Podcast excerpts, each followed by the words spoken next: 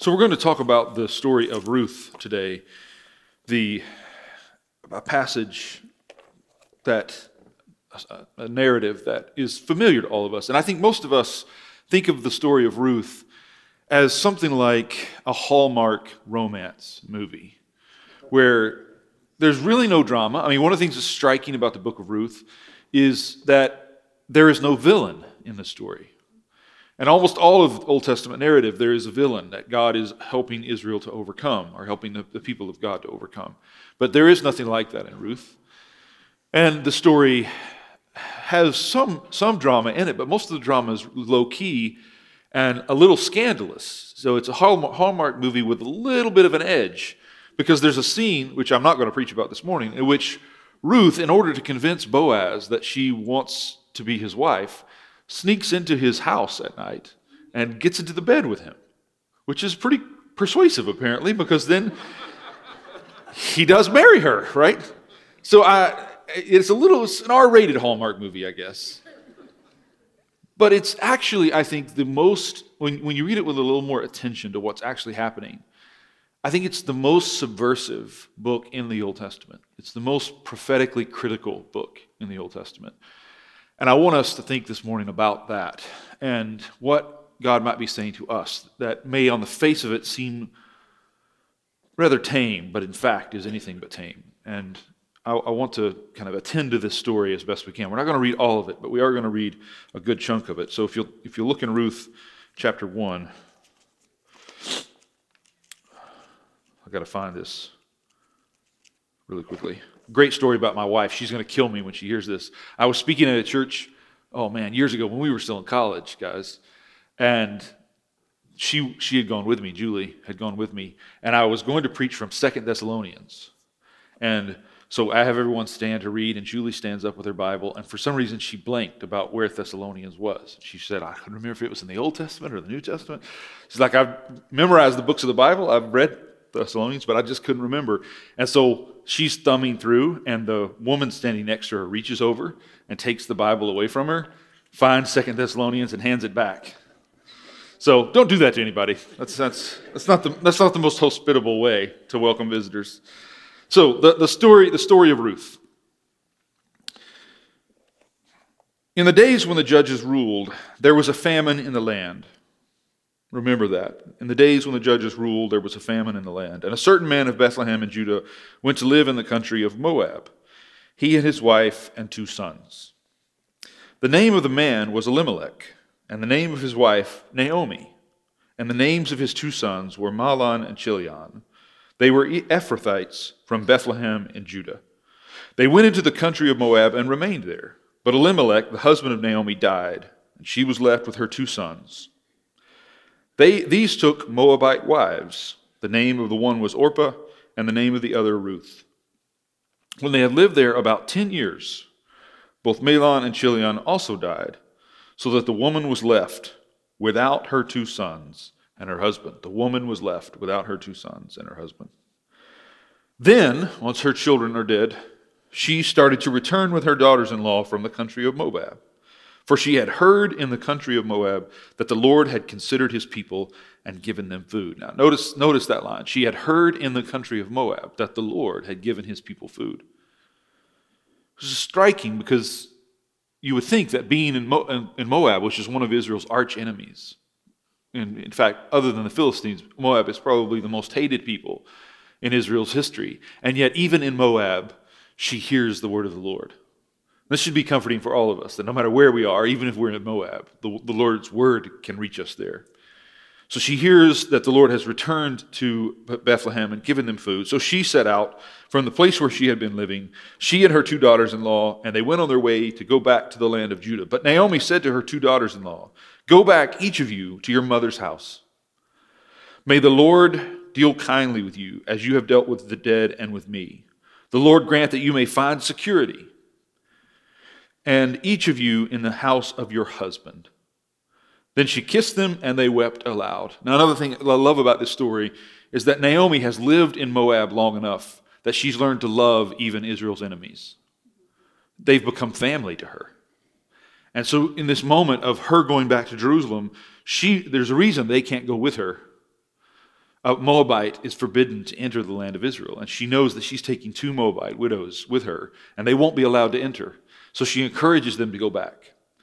But she encourages them to go back and praise that her Lord, her God, will be faithful to them, even in Moab, which is, I think, a beautiful testimony of how to relate to those who are, on the face of it, our enemies. They weep aloud, the three of them. They said to her, No, Orpah and Ruth say to her, No, we will return with you to your people. But Naomi said, Turn back, my daughters. Why will you go with me? Do I still have sons in my womb that they may become your husbands? Turn back, my daughters. Over and over she's saying this. Go your way, for I am too old to have a husband. Even if I thought there was hope for me, even if I thought there was hope for me, even if I should have a husband tonight and bear sons, would you then wait until they were grown? Would you refrain from marrying? No, my daughters, it has been far more bitter for me than for you, because the hand of the Lord has turned against me. It's been more bitter for Naomi than for the two of them, because they hadn't believed in Naomi's God, and Naomi did. And God did not come through for her. Her husband is dead, her sons are dead, and she's having to come to terms with the fact that in your case, in the case of these two daughters in law, they suffered the loss of their husbands, but they didn't suffer the loss of their confidence in God. She's lost both her family and her confidence in God. It's worse for me, she says. And the hand of the Lord has been against me. Then they wept aloud again, and Orpah kissed her mother in law, but Ruth clung to her. So she said, See, your sister in law has gone back to her people and to her gods, to her people and to her gods. Return after your sister in law. But Ruth said, do not press me to leave you or to turn back from following you. Where you go, I will go. Where you lodge, I will lodge. Your people shall be my people, and your God my God. Where you die, I will die. There will I be buried. May the Lord do thus and so to me, and more as well, if even death parts me from you. And then they start together to, toward Bethlehem. And when they arrive in Bethlehem, Verse 19 The two of them went on until they came to Bethlehem, and when they had arrived in Bethlehem, the whole town was stirred because of them. Because here is a woman coming, an Israelite woman coming with a Moabite woman. And it's scandalous. And the whole town is a rage. Every Facebook page is exploding with rumor. And here, here they come, the two of them. And the women say, Is this Naomi? Is this the woman we knew before the famine? Is this the woman we knew when Elimelech and her two sons were still alive? And she says, No, I'm not the same woman. Call me no longer Naomi. Call me Mara, which means bitter. For the Lord Almighty has dealt bitterly with me. I went away full, but the Lord has brought me back empty. The Lord has brought me back, but he brought me back empty. Why call me Naomi when the Lord has dealt harshly with me and the Almighty has brought calamity upon me? So Naomi returned together with Ruth the Moabite. Notice the author wants you to notice she is a Moabite. She returns with Ruth the Moabite, her daughter in law, who came back with her from the country of Moab. They came to Bethlehem at the beginning of the barley harvest. And for those of you who don't know, I'm sure most of you do, what ends up happening is Ruth is working in one of the fields. The man who owns that field is a man named Boaz, who's not next to kin, but is related in a, in a kind of broader way to Naomi's family. And eventually, Naomi and Ruth connive their way into Boaz marrying her and giving her a son and restoring the kind of lineage of, of Naomi's family. But I really want to focus just on the story of the two, the two women, Ruth and, and Naomi and talk about the ways in which I think they body forth for us a, a, prophetic word for right now, a word that we all need to hear. Because this, this is the situation I think we're in. So let, let me set up a kind of view of what I think is happening right now in our world, and then talk about how this book might speak to us. So, my sense is we're in a difficult time. Every generation has difficult times. This one happens to be ours. We're in what everybody is calling a post truth era, where you no longer can trust what's being said even trust what you have seen. I know you probably saw on the news or, or saw on social media the, re- the recent kerfuffle about whether or not the CNN reporter slapped away the hand of the, inter- the House intern during the press conference. And of course, it turns out some people say they have video of him sharp, sharply chopping down on her arm to hurt her, and other people say that the video is doctored, that they actually manipulated the film so that what you're seeing isn't what you're seeing. And we've come to that place in, in our exchange with each other that we can't even trust what our eyes see. We can't trust what is happening and what, what we see to be happening right in front of our eyes. And our divisions, therefore, are getting broader and wider and deeper, in which there seems to be no way for us to communicate with people who don't already agree with us. And in, in a situation like that, and that's, I think, our situation in a, in a broad sense across our culture, when you can no longer communicate with people who don't speak your language and already already believe everything you believe, then the work of God is immobilized because everything about the work of God is about crossing those boundaries and crossing those barriers and going to the other, no matter how strange or difficult it may be, and bringing them into the family of God, ushering them into the presence of God. So when a society reaches the place ours has reached, where you cannot cross lines of difference, how is God going to do his work in the world? Right? It, we're, we're at that place where the very work of God in the world is threatened. And it's, we're, we're under siege of, of lying and deceiving and manipulating each other. And I think there are two, two ways of approaching this that we want to reject outright. But I think there are also the two ways that are the most common in our churches. On the one hand, I want to talk about a kind of Christianity that I see that reminds me of the book of Proverbs. And this kind of Christianity is it's really simple. It's far too simple, in fact. It's naive. It doesn't really accept what I'm saying, that the situation is dire or difficult. The people who are Christian in this sense, they think that the world is exactly what God wants it to be, like the book of Proverbs does, in which if you do the right thing, you always get the right response. And if you get the right response, you end up with the blessing that you desire. And if you do the wrong thing, you always get the response to the wrong, you get punishment and judgment. So, in this account of things, that's cliched and simple the, the idea is God is the resource that supplies me with everything I need to have the life I want. That's, that's the way God is envisioned. And, and Proverbs, I think, symbolizes that. Think about how over and over in Proverbs you've got this description that the righteous man prospers and the wicked end in ruin. So that what you sow, you reap. And God is there to make sure that what you sow, you reap. And there are all kinds of versions of Christianity in our world right now that are like that. They're just so sure that if they do the right thing, God will make sure they are protected. And the enemy may come against others, but it won't come against them. They, others may suffer financial crisis, but they will never su- suffer financial crisis. Other people may, sick, may be sick and die, but they will not be sick and die. Other people may have broken rela- relationships, broken marriages, but we won't have broken marriage because we're going to do all the right things. We're going to come to church and pay our tithes go to the soup kitchen around the holidays and, and make sure that we're listening closely to the sermons and taking notes and we're doing the right thing and we know that therefore the right thing will come to us. But that's not true. It's just not true. God is not a resource that will predictably give you every blessing that you desire. God is not going to come through every time. And just like we saw in this story, there are times of suffering even for those who are closest to God. I remember a missionary from Haiti speaking at our church when I was young, and he read the psalm that says, I've never seen the righteous forsaken nor his seed begging bread. And then he said, obviously, this writer had never been to Haiti, because in Haiti the righteous are forsaken, and in Haiti they do beg, beg, beg for bread. So there's, there's this way in which you can come to a, a kind of Christianity that's naive and cliched and simple, and it's not true.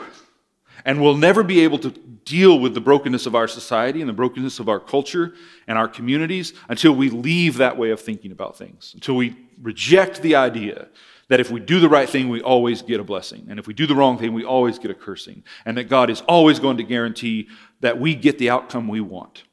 That's just not true. It's just not true. And you have to reject it. But on the other hand, there's another kind of Christianity we have to reject, which I think is represented by the book of Ecclesiastes. And this kind of Christianity is mostly concerned with destroying that type of Christianity. It's mostly defined by what it is not. So, where this Christianity is naive and cliched, this Christianity is cynical and hypercritical. This Christianity is deeply aware of all the corruption in that kind of Christianity, but no longer has any hope that God can do anything about it. So, in this kind of Christianity, and, and I, I want to be careful here, I'm, I'm, painting with broad strokes, and if we had a classroom setting or, or we were sitting across the table at dinner, I could be a lot more nuanced. But just track what I'm saying here.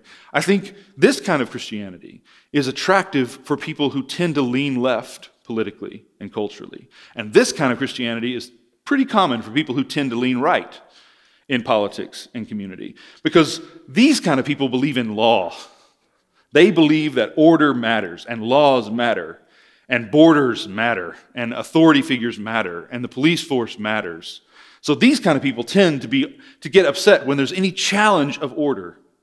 These are the people that hashtag blue lives matter whenever they see a hashtag of Black Lives Matter, because what they're, what they're appealing to is order. But these are the people who are so aware of all the corruption in all the orders of the world that they're the first to jump on bandwagons like Black Lives Matter because they see that as telling the truth about the corruption of the world. But what they cannot do is point to God in a way that's hopeful for both groups. All they can do is critique that group. They see all the errors in the Proverbs Christianity. But they no longer have any hope in a living God who can redeem us and rescue us from ourselves and rescue us in such a way that our enemies are delivered with us. So, what we need is an alternative to Proverbs Christianity and Ecclesiastes Christianity. And wherever you happen to fall this morning, and I guarantee if we were having a real conversation, some of you would have to admit, yeah, I kind of lean toward Proverbs, and others of us would have to admit, yeah, I kind of lean toward Ecclesiastes. But what we need is what I'm going to call a Psalms like Christianity, where we face the hard truths we say the hard truths and we love God anyway. We face the hard truths and we say the hard truths and we love one another anyway. And we reject any kind of simple account of the world in which God always comes through. And we reject cynicism and hopelessness. And we refuse to be people who only see what's wrong with everyone else. We're going to see what's wrong, but we're also going to see what's right. We're going to see the ways in which our neighbor has failed, and we're going to see the ways that we have failed. And in the midst of all that, we're going to trust God. That's what we're after. And I think the book of Ruth shows us how to do that, how God gets us to Psalms and away from Proverbs and Ecclesiastes, away from that, those kinds of Christianity. So, whoever you are and wherever you fall in terms of your allegiances and your alliances, hear me. The Lord wants us to move to a place where we can be truthful, but also faithful, where we can be honest, but also loving, where we can be fully aware of what's happening in the world and trusting God in the midst of all that to, to respond to what to the needs around us. Everybody still with me? So, so just a few things about Naomi, and then a few things about Ruth, and I'll, I'll be done. Get out of your way. Naomi loses almost everything. And as I've been saying, her story is a, is a stark reminder to us that lack and loss come to everyone. Even if you believe in God, even if you're faithful to God, you will suffer there is no way around it. God's people do not suffer less than anyone else, they suffer more. Naomi makes it clear I have suffered more than you have because I not only lost my children and my husband, I also lost my vision of God. I thought God was like this. I thought he would always come through for me. I thought he would always be there to comfort me, always be there to make sure that everything went the way it needed to go. And it turned out I was wrong. I was wrong. And we have to come to terms with the fact that many of us have been given a Christianity in which we think trouble will never really come to us. It may come near us, but it won't come all the way into our house. Trouble will always be outside on the porch, maybe, but it's never going to sit in my living room. It's never going to evict me from my own house. But hear me Christians suffer more than anyone else because we not only suffer the normal experiences of life, we not only all get sick and all die and all experience abandonment and rejection and betrayal, we not only fail ourselves and fail one another, but also in the midst of all that, we lose touch with what we thought was God. And our faith is constantly under attack as well. That is in, in immensely, immensely painful. But it's true nonetheless. That if you, if you walk with God, you're not going to walk around trouble or away from trouble, but right into the heart of it. Because not only are you called to live faithful in your relation to God, but you're called to come alongside those who are hurting. So you have not only your own hurt and the hurt of your faith being tested, you've got the fact that you're entering into other people's hurt because that's what you're called to do. And so to be a Christian is to suffer lack and loss in ways that are unparalleled because of our relationship to God. God is not going to save us from the harshness of reality. He's going to save us through the harshness of reality. God is not going to save us from the harshness of reality, but through it. Another thing about Naomi that I love is that she lets Orpah go. Now, a lot of sermons about Orpah and Ruth make it out like Orpah is the unfaithful one and Ruth is the faithful one. And, I, and there's probably some truth to that. But what I, what I love is that Naomi is willing to let Orpah go. Because I think there's something about maturity, something about coming into Christ likeness, in which you stop clinging to people in ways that possess them. I think this is true for parents. I think this is true for spouses. I think this is true for communities of worship. I think there's something really unhealthy when we, when we hold someone so close that we literally cannot let them go. There's something about that that is, I think, deeply unhealthy. You know, there's a scene after Jesus' resurrection in which Mary Magdalene falls at Jesus' feet and holds him, clings to him, and he says, Do not cling to me. I must ascend to my Father and your Father, my God and your God. But go and tell your brothers and sisters what you've seen and what I've said. And I think that just like we're not supposed to hold on to the Jesus we remember, we have to be careful not to hold on to people who need to be let go, who need to be released.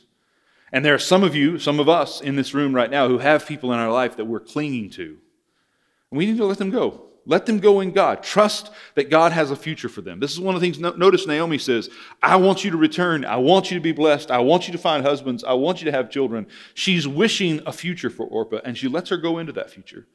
And I think that's absolutely essential to be the kind of Christian who can work across these lines of differences that are drawn all around us. You have to be the kind of Christian who can live with open arms and trust the people God brings to you and recognize the moments in which you need to let people go. But the thing I love most about Naomi is how truthful she is about her condition. I was full and now I'm empty. I used to be Naomi and now I'm Mara.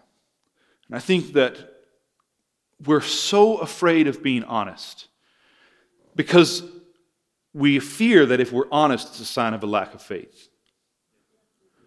We're afraid to talk like Naomi talks because we're afraid what that will mean is God will judge us for not trusting Him. But hear me, hear me if you can hear anything at all. God does not want you to put spin on your own story for His sake or anybody else's sake. You don't have to pull any punches when you're talking about what's wrong in your life. Do not think that saying the truth about what's happening to you is in any way displeasing to God. Say it in all of its ugliness, in all of its darkness, and don't be afraid to say it. And don't even fear saying that God has been harsh with you. Do you hear what that's what Naomi says? The Almighty, the Almighty. Now, why is it important that she calls God the Almighty? Because He's the one who could do anything. He could have kept the famine from ever happening in the first place. He could have kept her husband and sons alive.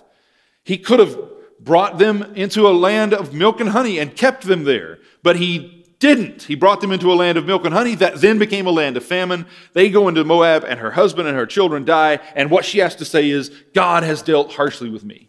And that's not a sign of faithlessness. It's a sign of a faith that's under attack. It's a sign of a faith that is shaken, but it's still faithful to say the truth about what you're experiencing.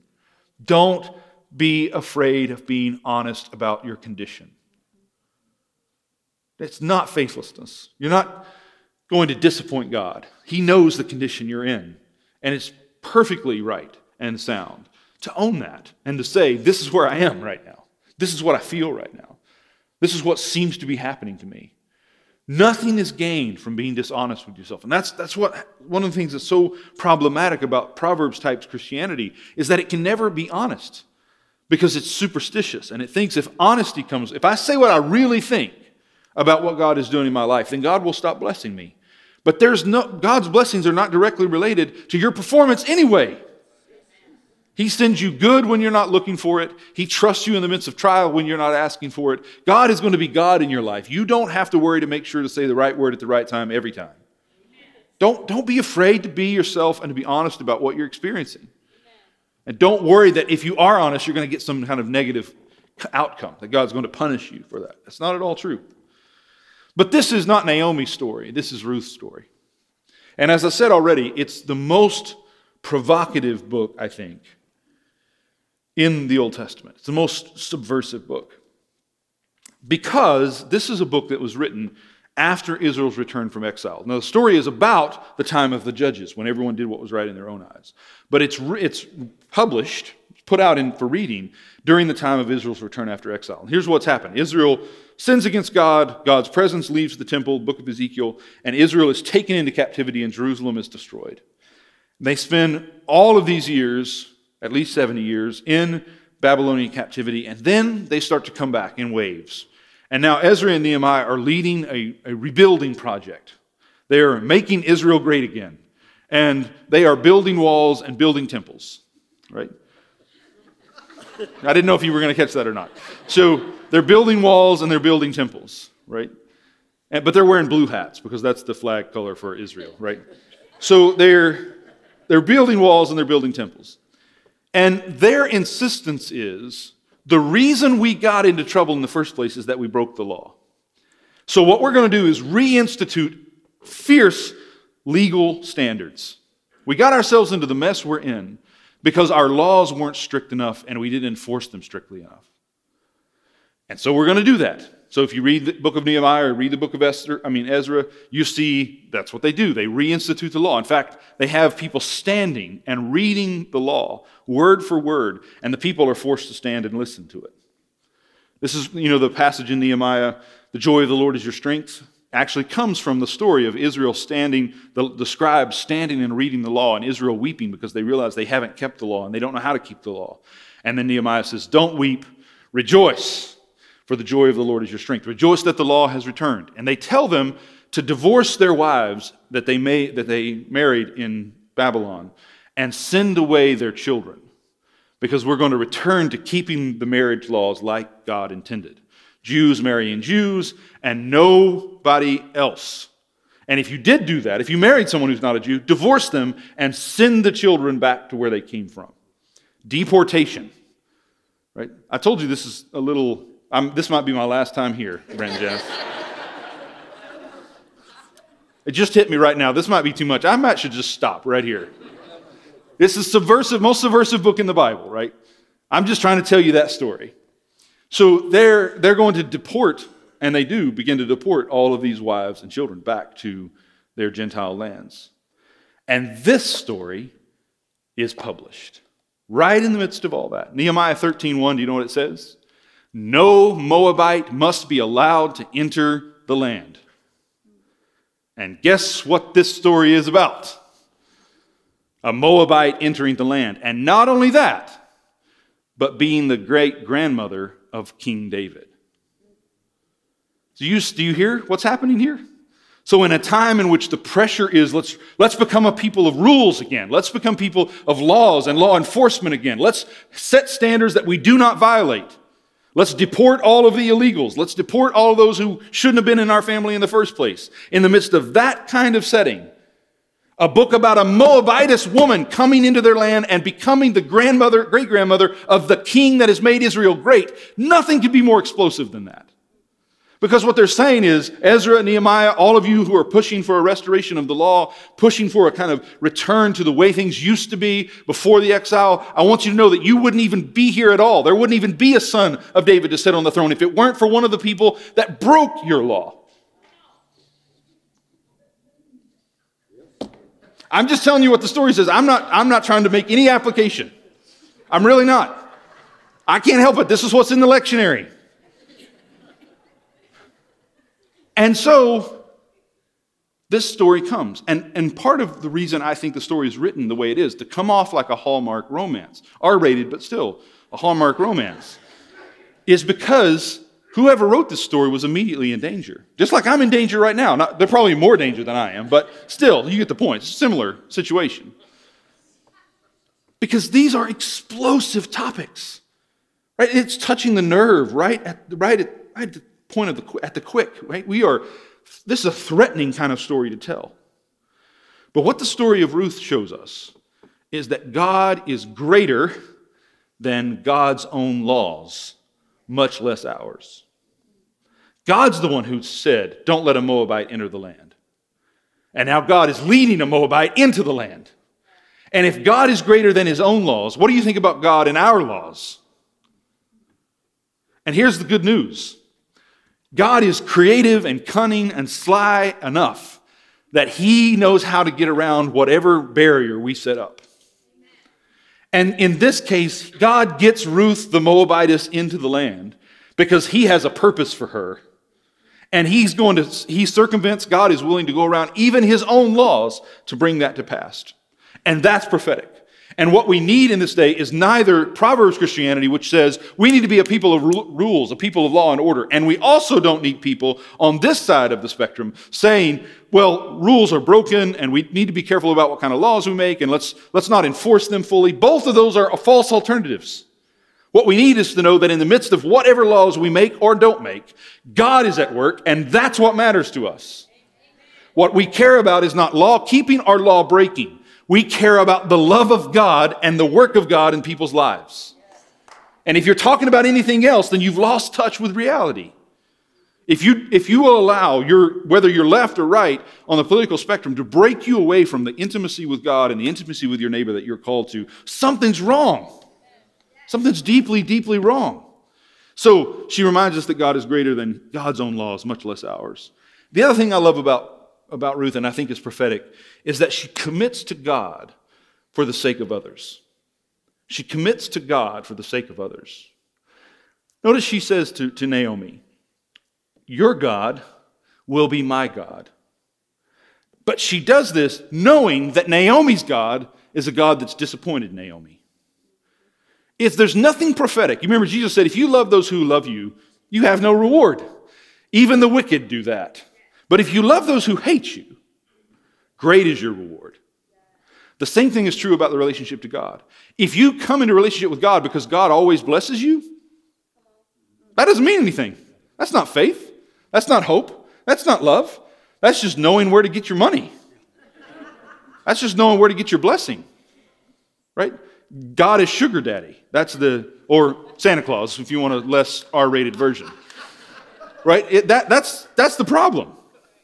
But Ruth knows full well this God, let there be a famine in his own house. This God, let his own children die. This God is one that Naomi is even struggling still to believe in. And because I love Naomi, I'm going to commit to that God anyway. That's what faith looks like. Faith looks like this God, you may or may not come through for me, but I'm not leaving you anyway. You may or may not bring me what I want, but I'm going to cling to you anyway. I won't hold to people. I'll let them go, but God, I'm never letting you go. I'm gonna, you're going to have to kick me out to get rid of me. That, that's how we have to tie ourselves to God for the sake of others. Because what Ruth understands is, I can only come back into this land. It will only work for me if I commit to Naomi's God. But I love Naomi enough to commit to God for her. And some of you who are struggling, some of you are struggling to believe, you're trying to believe in God, you're trying to have faith. Think of it this way don't try to have faith because you believe. Have faith because other people need you in their lives and they need to see your faithfulness. It's perfectly acceptable to tie yourself to God for the sake of the people around you. That's exactly what Ruth is doing. She gives up her gods and comes to Yahweh, comes to the God of Israel, not because the God of Israel has done something for her, but because she wants to do something for Naomi. That, I think, is prophetic. That is prophetic.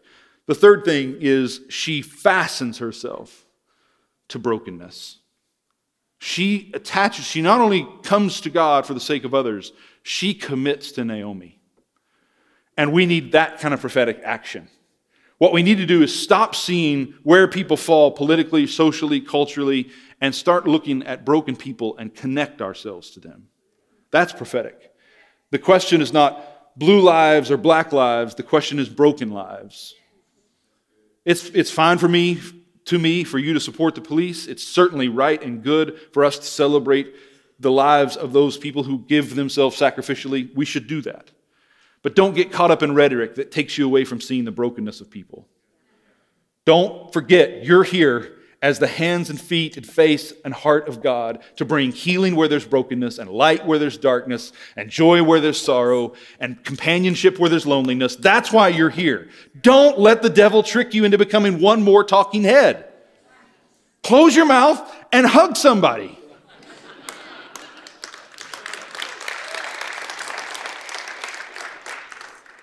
And I'm almost done. Now you can clap again for that if you want. The other thing I love about, about Ruth is she speaks in the future tense when Naomi can only speak in the past tense. Naomi says, Don't call me Mar- Naomi, call me Mara, for the Lord has dealt with me bitterly. And Ruth says, Where you go, I will go. Do you hear the difference?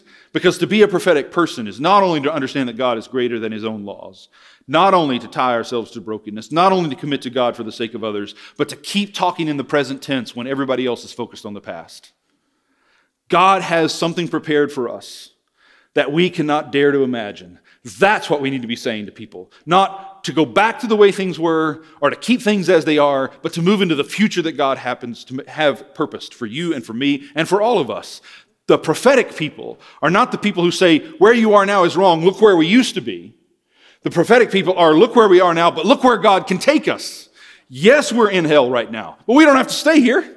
He's with us and He's willing to lead us out. Yes, we're in the valley of the shadow of death right now, but He can lead us through that back to green pastures, back to a place where we can rest and in love for one another. God has a future for us, a plan of good for us. Let's talk about the future. Let's talk about what God means for us to be. That's what Ruth is doing over and over again. She's pointing to the future that God has for her, for Naomi, for her children, her grandchildren, and ultimately that future is the future of the King David that God is going to establish on the throne. Think about that. The future is King David. That's what God is working for. And this story that has no villain actually has this villain, and that is something inside you that keeps you from seeing that what matters is the future that God's planned, not the past that you enjoyed or the past that you hate. What matters, no matter what's behind you, there's a future God has for you. And once you know that God has a future for you, then and only then can you understand that the past somehow is what he was do he was working in your past somehow to make this future possible. So the more you think about what God has for you in the future, the better you understand your past. The better you understand what must have been happen, happening then. And last of all, once you grasp that, you can grasp what Ruth shows us, and that is, in the end, at the end of the day, this is all about God making a family. At the end of the day, that's what all this is about. Paul says in Romans 8 that God has predestined us all to be conformed to the image of Christ, his Son, who is the firstborn of a large family. That's what this is about. God is making a family.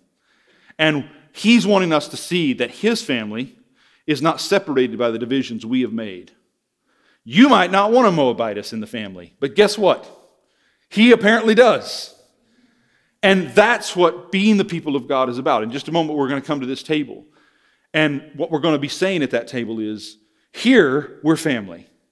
We're going to fight like any family does. My wife and kids and I are living in a two bedroom apartment, all five of us in two bedroom apartment. The only door is the door outside and the door to the bathroom. Listen, I love my children. I love my wife.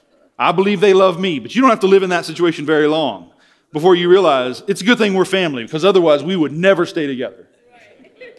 Right? But that's how church should be. That's what church should be like. This isn't this is shouldn't be another one of your experiences like going to the movie or going to the mall. This is about family. And this means somebody in here may piss you off, but guess what? They're family. They're your family. What are you going to do about it? They got your blood, they've got your name. You're tied to them, and you can't cut these ties. These are your family. When we come to this table today, I want you feeling that. I'm your family. I might be, you know, the, the uncle no one wants to talk about, but I'm still in the family, right? And everybody around you that you can see, and a bunch of people who aren't here this morning, who should be here this morning, are your family too. We're, we belong to each other. So stand with me if you will.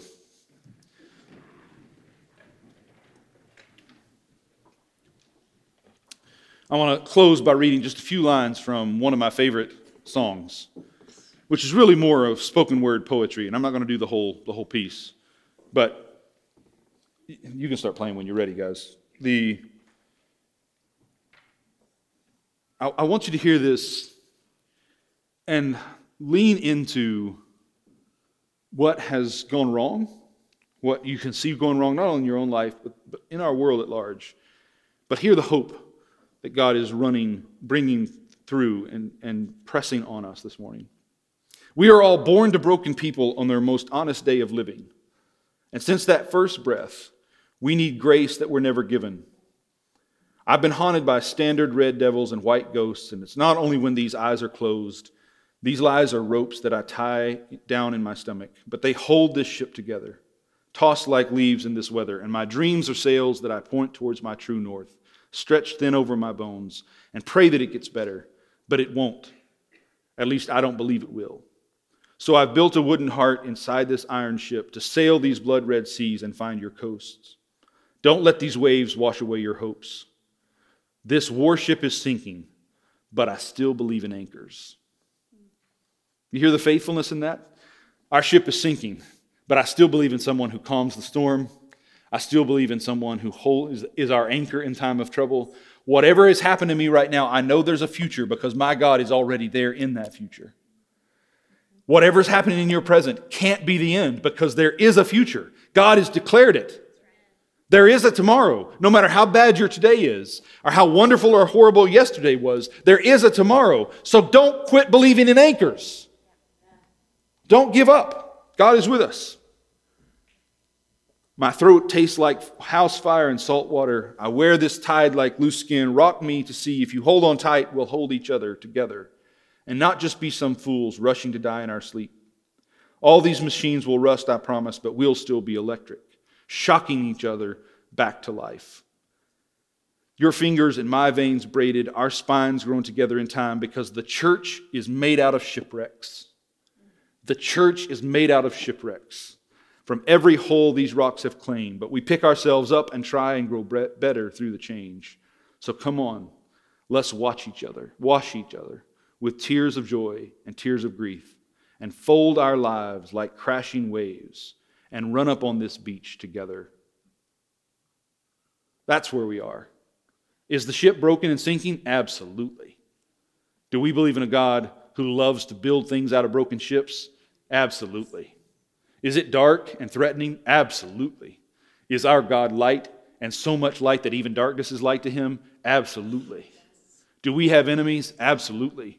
Can we love them? Absolutely. Do you hear me this morning? I hope you hear this coming from a, a pastoral heart. I don't, I don't want to wade into the midst of a political division and stir up trouble that's already there. It doesn't need any more stirring. I'm not trying to persuade you of anything on that front.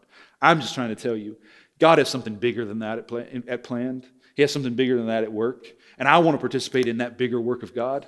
Whatever happens on the small scale today, tomorrow, the election, whatever comes, it comes. I believe in God. And if the ship is sinking, I still believe in anchors. And if we're broken, I still believe in a God who builds better things out of broken things. And I'm not going to let go of that. And I don't want you to either. Let me pray for you, and then Pastor Brent will come. God, thank you. Thank you that you rebuild us. That when, when our ship sinks or breaks, you don't bat an eye. You just pick up right there, rebuild, refresh, renew, and release us again into whatever it is that you mean for us. God, I pray that this morning my words have been sharp and direct enough that I haven't wounded or hurt anyone, but have opened up the hearts of these people to hear what you are saying.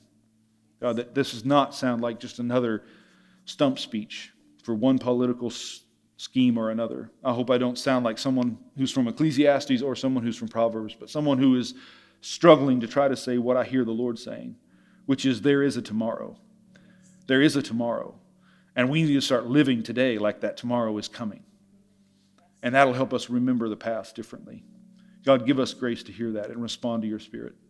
We pray this in Christ's name. Amen.